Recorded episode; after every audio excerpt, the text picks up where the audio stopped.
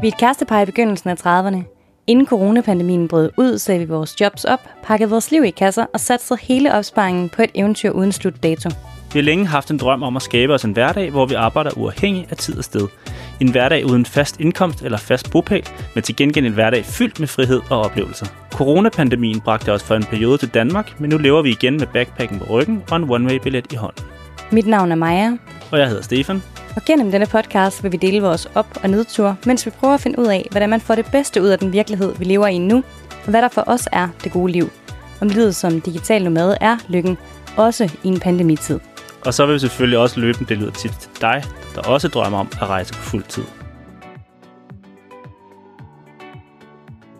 I det her afsnit kan du møde Henrik. Han har præsteret at besøge alle verdens lande inden sin 28-års fødselsdag. Og så tænker du måske, at han må være rig, men det er han altså ikke. Jeg sov i sådan noget Ronald McDonald uh, Beijing Airport, uh, fordi det ikke skulle koste noget. Jeg havde sådan i flere år, jeg skulle altså ikke betale for overnatning, fordi jeg havde ikke særlig mange penge at gøre med. Du kan høre mere om, hvordan Henrik har båret sig ad med at overnatte gratis, hvilke lande, der har overrasket ham mest positivt, men han fortæller også om nogle af de episoder, han gerne ville have været for uden. Og havde der været en knap, hvor jeg bare kunne trykke, og så var, det, så var livet forbi, så tror jeg, jeg havde gjort det, fordi det var så ubeskriveligt forfærdeligt. Der var heldigvis ikke en knap, og Henrik er her nu. Og han har en imponerende historie, som du skal glæde dig til at høre. Og vi talte med Henrik over en Skype-forbindelse, da vi stadig befandt os i Danmark. Men forbindelsen den kunne åbenbart ikke række optimalt helt fra Thy til København. Så der er altså lidt udfald og forsinkelse, og det håber jeg, I kan leve med.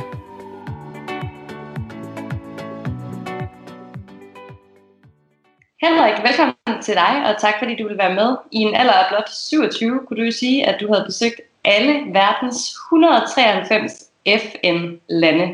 Det er en ret vild bedrift, og ifølge Berlingske er du faktisk den yngste i hele verden med det på CV'et. Hvordan startede den her øh, mission for dig?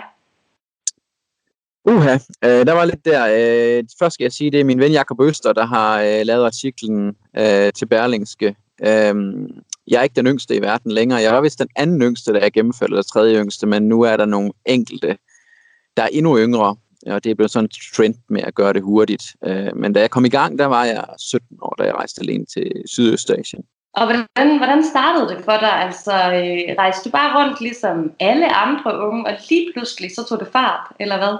Nej, det var lidt specielt, fordi mine forældre de rejste ikke særlig meget med mig, så der var øh, et par ture til udlandet, og så var det bare en nysgerrighed på at komme væk fra Thy. Jeg tror, jeg kedede mig meget, og den kedsomhed oplever jeg egentlig igen, efter jeg kom hjem, at det var så roligt liv, men øh, jeg trænger til nogle oplevelser. Jeg trænger til, at der sker noget, noget anderledes. Øh, og øh, det, det, det udviklede sig så sådan, at jeg som ung satte et mål om, at jeg gerne ville lige 50 lande, fordi jeg egentlig var bange for at rejse. Øh, da jeg så blev mere komfortabel, så steg øh, målsætningerne. Øh, så øh, det, var ikke, det var ikke så normal øh, backpacker, jeg tog afsted. Den første tur var en, øh, en restplads øh, hos et charterselskab til Ægypten. Og det var jo, når jeg kigger i, bag, i bagspejlet, øh, fuldstændig øh, forkert, fordi jeg vil ikke anbefale unge mennesker at tage til Ægypten som det første. Der er, jeg skal langt mere, øh, hvad kan man sige, rejseerfaring ind i lande, der minder mere om Danmark, inden, inden man tager på sådan en tur, efter min mening, set i bagspejlet. Så, så en charterrejse til Ægypten blev pludselig til, til rigtig, rigtig, rigtig mange rejser. Hvornår gik det op for dig, at du gerne ville besøge alle verdens lande? Uh, det var omkring, da jeg nåede cirka eller næsten 100 lande og territorier, fordi i starten, der var det ikke øh, et, en målsætning at besøge alle lande i verden. Jeg, jeg tror, jeg var skrækslagen ved tanken om Afghanistan og Somalia og hvad de ellers hedder, de forskellige Yemen og sådan nogle lande. Øhm, men eftersom jeg øh, tog et skridt ad gangen, og efter jeg havde besøgt for eksempel Irak, der kan man besøge det nordlige, øh, som ikke er, er specielt farligt, der tror jeg sådan, jeg fik mod til at sige, jamen, øh, jeg vil gerne tage dem alle sammen. Og så var jeg nok også inspireret af Graham Hughes, der besøgte alle lande i verden øh, på en speciel måde, øh, hvor han, øh, han også havde et, øh, et, et, et tv-program, hvor jeg synes, det var meget inspirerende at se, øh, hvordan han kom rundt i Afrika blandt andet. Øh, så jeg tror egentlig, jeg tænkte, at det, det vil jeg også gerne, fordi, også fordi jeg måske oplevede hen ad vejen, at mange af de lande, jeg ikke havde så store forventninger til, det var egentlig rigtig store oplevelser. Øh, og der blev der også nogle faktisk blandt dem lande, jeg måske ikke oprindeligt var så begejstret for at skulle besøge, der endte med at blive favoritland. Så på den måde, kan man sige, at, øh, at, at det ligesom var en interesse, der bare fortsat øh, ja. i besøgssteder. Lyder fedt. Hvilket land har så overrasket mest positivt på, din, øh, på dine rejser? Uh, øh, jeg plejer at sige Rwanda, fordi at øh, der var jo, øh, det må være 26 år siden, var der borgerkrig, og det gjorde nok, at forventningerne var til, at det nok var endnu et afrikansk land, der vil være ret ustabilt med øh, dårlig infrastruktur og, øh, og en, en del stress måske i forbindelse, som der ofte har været i afrikanske lande for mig, men øh, det var det ikke. Det var, det var noget af det bedste infrastruktur i Afrika. Fantastisk øh, smukt land, er kendt som The Land of a Thousand Hills, og, øh, og med store oplevelser, og også ret billigt. Øh, men her på den, den seneste tid efter, som jeg øh, rigtig gerne vil prøve at bo i Estland, hvis det kan lade sig gøre sammen med min kone fra Brasilien, så, øh, så jeg kom til at tænke over egentlig, hvor, hvor lave mine forventninger var til Estland, og hvor fantastisk jeg synes, det var. Så, så var det Sydafrika også, nu nævnte du godt nok kun øh, hvilket land, men altså, hvis jeg lige må nævne tre, så vil jeg også nævne Sydafrika. Okay. som jeg plejer at nævne som øh, mit favoritland, det, der var forventningerne heller ikke så store, mest fordi medierne portrætterer Sydafrika som et land, der er meget farligt.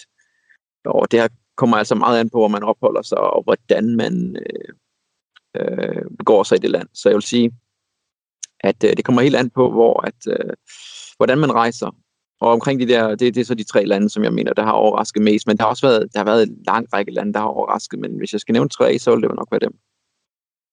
Mm. Og det leder mig faktisk til, til næste spørgsmål. Det er en af vores veninder, Cecilie Bremer, der, øh, der, så skrev til os, at hun synes, vi skulle spørge om det. Om der er nogle lande, som du mener, medierne fremstiller anderledes end din oplevelse af landet. Og der nævnte du lige Sydafrika. Øh, hvordan kan det være? Ja, men for, for at tage spørgsmålet først, så vil jeg sige, at der er, øh, næsten alle afrikanske lande, de bliver jo simpelthen kun fremstillet i medierne, hvis der sker noget dårligt. Så øh, hvis ikke der sker noget, noget meget negativt, så kommer det jo ikke rigtig i den danske presse, kan man sige. Og så hver gang der så kommer noget fra det land, for stort set, jamen så er det negativt. Det er måske sygdom, det er måske krig, det er måske terror. Og det tror jeg, der er i hvert fald folk, der ikke normalt rejser, det gør, at de får et negativt indtryk af det land, og måske ikke lige sætter det øverst på listen over lande, de gerne vil besøge. Så der mener jeg, at der er rigtig mange lande, der, er, der får et dårligt omdømme på grund af medierne. Øh, Sydafrika var så fordi, at man kan se, hvis man googler lister over verdens mest øh, kriminelle byer, eller farligste byer, jamen, så kan man se sådan noget som Johannesburg, eller Johannesburg. Øhm, og man kan se øh, i, i statistikker, for eksempel, det kan være øh, overgreb, øh, hvad kunne det være, røverier, hvad end man kan se statistikker listet på landet. Men Sydafrika ligger ret højt, både på, hvad kan man sige, AIDS, HIV, øh, seksuelle overgreb, øh, ligger de meget høje øh, på, på de forskellige lister. Det er jo ikke særlig attraktivt måske at læse sådan nogle statistikker. Øh, altså det er meget, mange gange negativt Hvordan øh. oplevede du så Sydafrika? Jamen det er det, man ser jo ikke rigtigt de ting. Altså et land er først farligt, hvis der sker noget, kan man sige. Man kan faktisk føle sig fuldstændig tryg mange steder, selvom de er såkaldt farlige lande. Der er visse områder, der kan være helt sikre, eller steder, der kan være helt sikre, og steder, man, man måske skal holde sig fra, meget kriminalitet øh, sker i øh, townships, hvorimod for eksempel øh, det centrale Cape Town er en by, der måske meget minder meget om en europæisk by, så der er det ikke det store at øh, frygte. Det er nogle gode pointer. Når du rejser, så møder du nok også mange øh, skønne mennesker på din vej, og øh, man bliver, det bliver vi i hvert fald selv tit forbavset over, hvor, hvor langt øh, fremmede mennesker vil gå for at hjælpe en. Kan du fremhæve en, øh, en episode, hvor du virkelig har oplevet øh, næstkærlighed?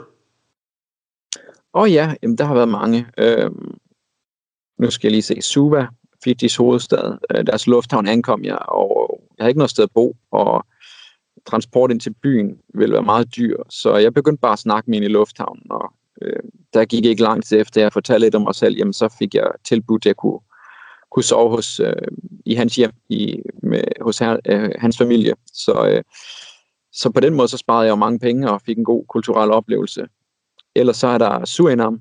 Øh, jeg havde heller ikke noget sted at bo for natten, og jeg havde sådan i flere år, jeg skulle altså ikke betale for overnatning, fordi jeg havde ikke særlig mange penge at gøre med, så jeg hvis ikke jeg havde noget sted at bo, det kunne virkelig blive stressende, fordi at, øh, jeg blev skuffet over mig selv, hvis ikke det lykkedes at finde et sted at bo. Men det havde jeg ikke om aftenen, så jeg begyndte bare at snakke med en på gaden, og der gik ikke mange minutter, jamen, så sagde han, at jeg kunne bo sammen. Så, øh, så boede jeg der nogle få nætter. så det, der har jeg oplevet mange steder. Det.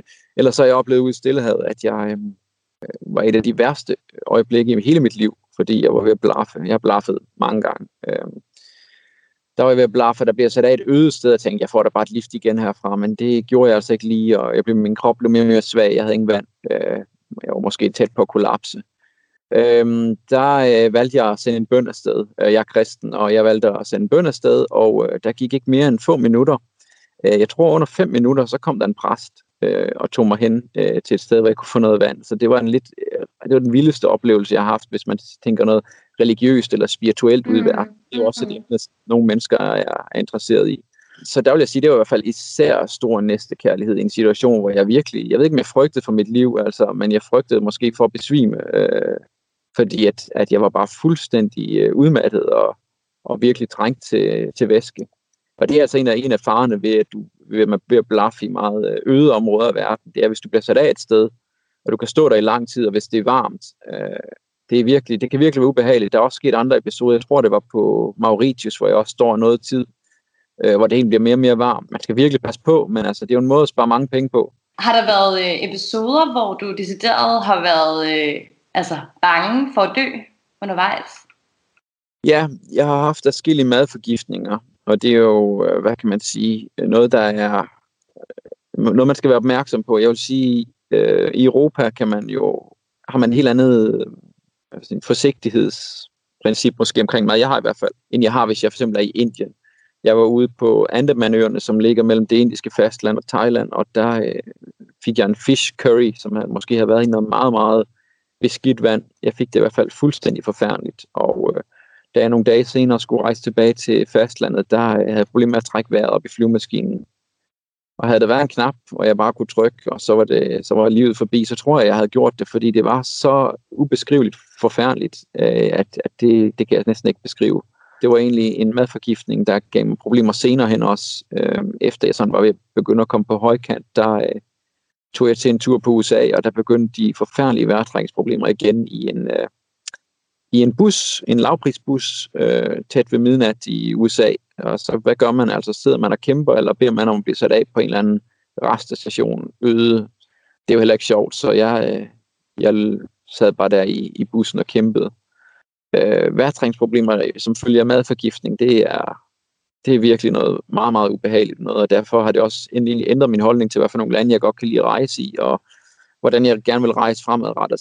Skal jeg på de der vilde eventyr i tredje verdens lande, eller lande, hvor det, der er en anden form for komfort, kan man vist roligt sige, i Europa, så, øh, så skal jeg i hvert fald være rigtig, rigtig godt forberedt. Jeg er ikke interesseret i den slags ubehagelige oplevelser længere. Eller det er jeg aldrig været interesseret i. Jeg er i hvert fald ikke interesseret i at få flere. Nej, Nej det, lyder, øh, det lyder voldsomt. Ja, det gør det. Øhm, omkring, du har været i 193 lande, og øh, der må være, der, der er jo nogle svære lande at komme ind i på den liste. Øh, hvilke har været det sværeste at få på CV'et? Øh, Æquatorial Guinea. Øh, amerikanere har visum øh, fri adgang, men det har vi ikke som europæer. Jeg ved ikke, om der er det eneste land, der faktisk har øh, af de europæiske lande, men som dansker vil jeg mene, det er det sværeste.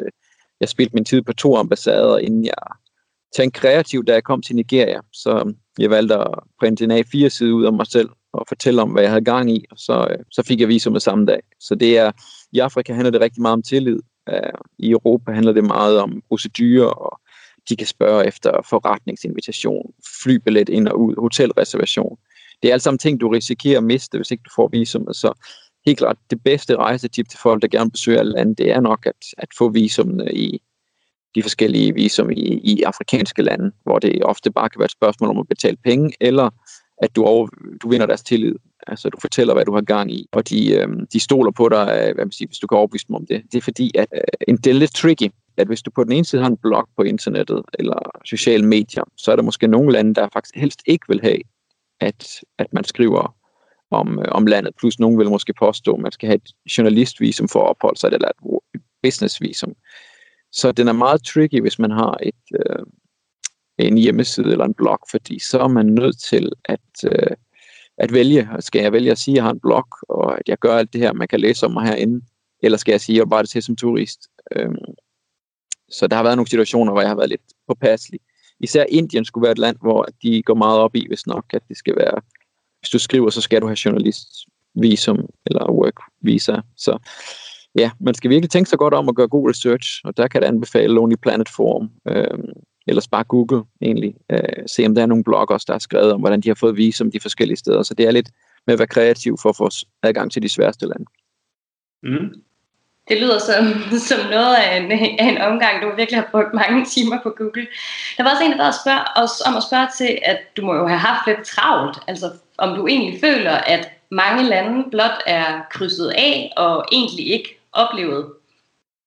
Æh, ikke rigtigt, altså jeg har rejst, jeg tror over 3.000 dage nu, og hvis der er 193 lande, det giver alligevel øh, x antal dage i hvert land, men der er nogen lande, hvor jeg godt vil sige, at, at de er måske mere krydset af, end de er øh, oplevet i dybden. Altså for eksempel Syrien under krigen, der var øh, jeg kun på en endagstur fra øh, Libanon, men jeg så alle de ting, som, øh, som øh, fixeren, øh, selve chaufføren, han mente, der var, jeg kunne se øh, i Damaskus under krigen. Øh. Så på den måde kan man sige, at jeg var ikke op i, øh, i det nordlige og se nogle af de øh, seværdigheder, de havde op der og, og rundt i landet. Så på den måde kan man sige, at det var et meget kort besøg, men jeg tror selv stadig været der og oplevet ting. Øh, jeg vil sige, at der er nogle andre lande, hvor jeg måske ikke har haft det store behov for egentlig at opleve mere. Altså den centralafrikanske republik, der var jeg to nætter, men det, var, det føltes meget farligt, meget ubehageligt at være der, og det var egentlig fint for mig bare at få set nogle ting der i det land, der behøvede jeg ikke at gå i dybden med. Og så nu efter at have besøgt alle lande i verden, der har jeg så besøgt, der har jeg så tænkt over, hvad jeg skal, hvad skal fremadrettet, og om jeg skal virkelig gå i dybden mere med nogle tredje verdens lande og få nogle vilde eventyr, men, men jeg må sige, der er virkelig nogle favoritlande, som trækker i at få oplevet øh, endnu mere. Øh, Estland har jeg været under en uge, øh, Sydafrika har jeg været næsten fem måneder, men, men, men landene er også meget forskellige størrelse, så jeg tror en måned i Estland, så har jeg måske set, kan jeg måske se de, de store højdepunkter, mens at i, i Sydafrika vil det tage flere år måske at se øh, de forskellige højdepunkter, det land har at, øh, at tilbyde. Øhm, så det er meget forskelligt også med landets størrelse. Der er også Stillehavsøer, hvor jeg ikke har været så længe, Øh, for eksempel Nauru øh, var jeg kun en nat, men det er en, en, en lille ø med cirka 20.000 mennesker, hvor man kan gå rundt på en dag. Så man kan også sige, at der er forskellige, hvor lang tid man skal være de forskellige steder, afhængig af, hvad, hvad størrelsen er. Ja, det er også et spørgsmål om penge. Øh, nogle lande, øh, der koster det penge per dag, for eksempel at, at, at opholde sig, for eksempel Bhutan, så er der hvis man vil opleve, øh, hvad kan man sige, Somalia, Mogadishu hovedstaden, jamen, så mener jeg, at der er et gebyr på, jeg tror det er 500 dollars om dagen for vagter. Øh, så det løber også op. Øh, der kan man sige, hvorfor ikke hellere bruge den tid i, på et Airbnb i Italien til 500 euro i måneden og spise godt og opleve en masse ting. Altså der, der ved jeg i hvert fald godt, hvad jeg helst vil foretrække. Gå mere dybt. den, den er vi med på, og de fleste de sidder faktisk nok også lige nu og tænker, har manden vundet i lotto eller hvad? Men det har du jo ikke. Du har rejst på budget. Hvor meget tror du, din sammen, altså sådan sammenlagt din rejsedag har kostet? Jeg tror, det vil have været dyre for mig at bo i Danmark med de omkostninger, vi har her. Så jeg ved ikke, en, en, i den periode, jeg besøgte alle lande i verden, der var det måske en 20-30 dollars i gennemsnit om dagen, og det, det lyder ikke meget, men det handler om, at man simpelthen skal tænke over stort set hver eneste ting, man bruger penge på. Det er mindre komfortabelt, det er mere ukomfortabelt uh, måde at rejse på, end folk, der på ferie en gang om året og bare bruger løse penge, men det kan man altså ikke, hvis man er almindelig dansker og gerne vil, vil rejse i, i, i tusindvis af dage, kan man sige, eller, eller flere hundrede dage, så det løber op over tid, så øh, handler om at være sparsommelig, book billetter i tide, gode promotions, der er secret flying, så er der sådan noget med at bo som lokal i stedet for som turist, altså det kan være, mm, bo ved lokale har jeg jo gjort for, det er jo så gratis overnatning, kan man sige, eller, eller man kan, man kan så fem nu om dagen, det så komme frem med Airbnb, hvor man så betaler lidt øh, i stedet for. Øh, så er man også mere fri i form af, hvis man bruger for eksempel couchsurfing og bruger gratis, jamen så kan man ikke rigtig tage det som et hotel. Altså man er, skal jo gerne være lidt social. Det kan jo så tage noget tid væk fra at opleve et sted. Så der er, øh, der er fordele og ulemper, så er der også noget med mad, altså supermarked i stedet for restauranter. Og der er mange ting, øh, hvor, man kan, hvor I man kan spare penge. Og så har der så været sponsorater for min del i form af, at jeg har haft en blog og et, et mål, et spændende projekt, tænker jeg, at mange har tænkt. Så det, det er en kombination af mange ting, for at det kan lade sig gøre. Ja, det er bestemt nogle øh, gode råd, som vi også øh, kan lære lidt af. Hvad hedder det nu? Øhm, hvordan har du, hvordan har du fået råd til, til det? Selvom du har været sparsom, så skal der stadig penge til. Ja, altså jeg har taget et, øh, en kassekredit i min bank, og så har jeg øh, tjent penge på øh, nogle forskellige ting på internettet, og øh, så efterfølgende, øh, især efter det sidste land, der er jeg virkelig gået, gået i dybden med at øh, tage på foredrag, især inden for det sidste øh, halvandet års tid. Og øh, det er noget, der, der for mit vedkommende har været mere indbringende end, en ting, jeg har gjort på internettet. Folk er, virker meget interesserede i at høre om de her forskellige udfordringer og oplevelser, så, så det kan man sige, det er en måde, man kan, man kan få det til at hænge sammen på, også måske i fremtiden. Jeg tænker, at kombinere rejse, jeg kan godt lide det med at travel slow, altså slå sig ned et sted i øh, nogle måneder, og så videre til næste. Eller det kan også bare være en måned, så kan man jo så måske holde nogle foredrag, hvor end man tager hen, og det kunne være en mulighed for fremtiden, kombinere de to ting. Ja. Hvad er dit allerbedste sparetip, hvis man gerne vil, øh, vil rejse til, på budget? Allerbedste, det er svært at vælge nummer et, men altså bluff, vil jeg sige. Lad være med at være så bange for at blaffe. Start på Stillehavsøer, hvor det er en del måske af kulturen. Få gode oplevelser med det, blive komfortabel i det, og så brug det meget, fordi at der er bare situationer, hvor den eneste mulighed er en taxa eller et tommeltot. Og hvis du vælger tommeltotten, så kan du spare mange hundredvis, tusindvis af dollars over tid. Øh, og for kulturelle oplevelser nogle gange, så kan være, man får tilbudt et sted at, at være, et, øh, måske et måltid. Jeg øh, kan huske, i Rumænien, der var der en, en mand, der ude brød, tror jeg det var, der samlede mig op, og så fik jeg da lige lidt, lidt at spise også. Jeg blev også tilbudt mad for eksempel i Iran, efter jeg, jeg var frustreret, da jeg kom til Teherans internationale lufthavn, og øh, der var ikke noget offentlig transport ind til byen. Så øh, jeg har valgt at bruge tommeltotten og fik tilbudt mad af en, en, der var engelsklærer, så vi havde en god samtale, og øh, han viste mig noget til Iran og tog mig gratis til mit hotel. Så på den måde kan man sige, der sparede jeg cirka 20 euros i forhold til en taxa, og fik øh, en kulturel oplevelse. Øh, så det er helt klart blaffe. Ja, den vil nok være nummer et. Mm. Men Henrik, var der ikke også noget med, at du på et tidspunkt bestemte dig for, at dine overnatninger ikke måtte koste noget som helst? Det, det lyder også lidt som om, du, du har sovet nogle sjove steder, så, hvis det har været dit, uh, dit mål. Ja, jeg sov i sådan noget Ronald McDonald uh, Beijing Airport, uh, fordi at det ikke skulle koste noget, så det var sådan mere komfortabelt derinde. Uh, hvad ellers? Uh, Brisbane Airport, der var lige blevet gjort rent på et toilet, så låste jeg lige døren, og så kunne jeg sove derinde.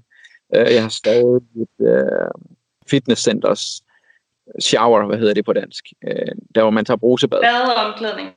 Ja, herreomklædning, ja. Jeg har sovet øh, jamen, forskellige steder. Jeg har sovet i telt på Kiribati i Pacific Ocean. Mange, mange forskellige former for oplevelser på busser og fly selvfølgelig. Øh, så ja, mange forskellige former for overnatning. Men der må da også have været øh, nogle øh, konsekvenser med den her mission. Hvordan øh, Jamen, jeg har... med det i dag? Jamen altså, jeg har de sidste 14 måneder været ramt af kroniske smerter, eller haft ondt hver eneste dag i, i, i over 14 måneder, og der er forskellige teorier. En mener, det skyldes madforgiftning, en anden mener, det skyldes noget med, med tænderne, og nogen, en anden mener, det skyldes noget med stress. Og hende, jeg stoler mest på, at de cirka 35 behandlere, jeg har været hos, det er på grund af stress. Jeg har levet et meget stresset liv, meget udfordrende liv.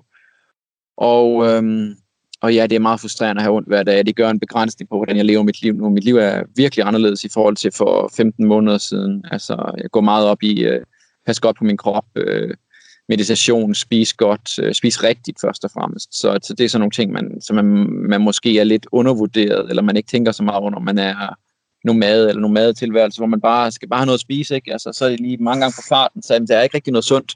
Man kommer tit til at fylde sig måske med junk food, eller med noget, der ikke er så godt, eller nogle hvad kan man sige, nogle basic ting fra supermarkeder, i stedet for at få øh, de forskellige næringsstoffer, som er rigtig vigtige for ens krop og, og velvære.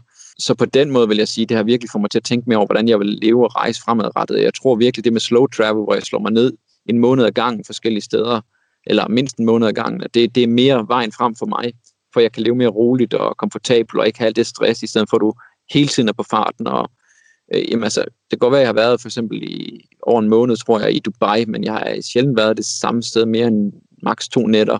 Og sådan har det egentlig været mange steder, også i form af sponsorater. Det kan godt være, at jeg var forskellige hoteller i en destination, men det var sjældent mere end få netter det samme sted. Altså, der var meget transport involveret, mange ting, jeg skulle nå og se, opleve, møder, planlægning. Så det, der, er en, der er virkelig en pris måske at betale. Jeg kan ikke vide, om det er derfor, jeg har ondt, haft ondt hver dag i over 14 måneder, men nu prøver jeg at leve anderledes, mindre stresset, passe bedre på mig selv, og så øh, også i forhold til rejser, at virkelig rejse på en måde, der er komfortabel, og som samtidig kan give nogle oplevelser, der kan give nogle, nogle gode, positive indtryk. Det giver mening. det gør det bestemt. Du nævnte nogle ting før, du øh, vil gøre fremadrettet med hensyn til med slow travel og, og spise anderledes. Er det også, hvis du skulle sige nogle ting, du vil gøre anderledes, hvis du skulle gøre det hele om igen, er det er det, det eller er der nogle andre ting, der vil spille ind? Jeg ville have gjort det helt anderledes. Jeg ville have taget et kørekort som 17 år i stedet for at tage det som 28-29 år, hvornår jeg tog det. Det var, det var ret sent, jeg tog kørekort, så jeg ville have taget, øh, eller som 18-årig, kan man sige, det var først senere, man kunne gøre det som 17-årig. Øh, fordi så ville jeg have kørt rundt i bil i rigtig mange lande. Øh, på den måde, altså have den comfort i at sidde i en bil, i stedet for alt det stress med offentlig transport, jeg tit har haft. Øh, så jeg kan meget bedre lide øh, altså, transport i bil. Det er ikke det mest miljøvenlige, men man skal også passe på sig selv, hvis man har et stort mål, så mener jeg, at øh, især hvis man kan køre i bil sammen med nogen, øh, det kunne være, det kunne være en rigtig, rigtig god måde at rejse på. Så vil jeg måske have taget nogle baser ind imellem. Det kunne have været, jeg ville have taget en, en base i Sydafrika til en, for at besøge en, nogle, en række afrikanske lande. Have taget en base måske et sted i Tyskland, for at køre rundt i Europa og opleve. Øh, have taget en base måske i, på Bali, for at opleve noget af Asien. Altså have så hjem måske til, til en periode. Øhm, gør det mere behageligt egentlig. Jeg vil hellere have brugt flere penge, have lånt måske nogle flere penge, lavet en større kassekredit, og så øh, have gjort det mere komfortabelt, i stedet for alt det øh, ukomfortable, jeg er gået igennem for at spare penge. Man lærer mange ting hen ad vejen, så det vil sige, jeg havde ikke den viden, der skulle til for måske at kunne have gjort det meget bedre, så selvbebrejdelse er ikke en speciel god ting. Så jeg tror mere, det handler om, at hvis jeg får nogle børn engang, hvordan de skal gøre det. Der har jeg have mange, mange, mange erfaringer, og vil kunne give videre. En god øh, indstilling at øh, kigge fremad. Og dit næste mål, det, øh, det har du jo allerede lavet, øh, og det er ikke helt nemt. Hvad er det? Det var oprindeligt at besøge alle verdens territorier på Travelers Century Clubs liste, øh, som man kan sige den næste store ting, vil jeg mene, efter at have besøgt alle lande. Der er også FIFAs liste, den bliver færdig med i 2018. Det er så 211 fodboldlandshold, så der er nogen, der kan man sige, har et fodboldlandshold, men de er ikke officielt et land, øh, ifølge øh, FN, altså været medlemsland. Så oprindeligt var mit mål, at du skulle besøge alle territorier i verden.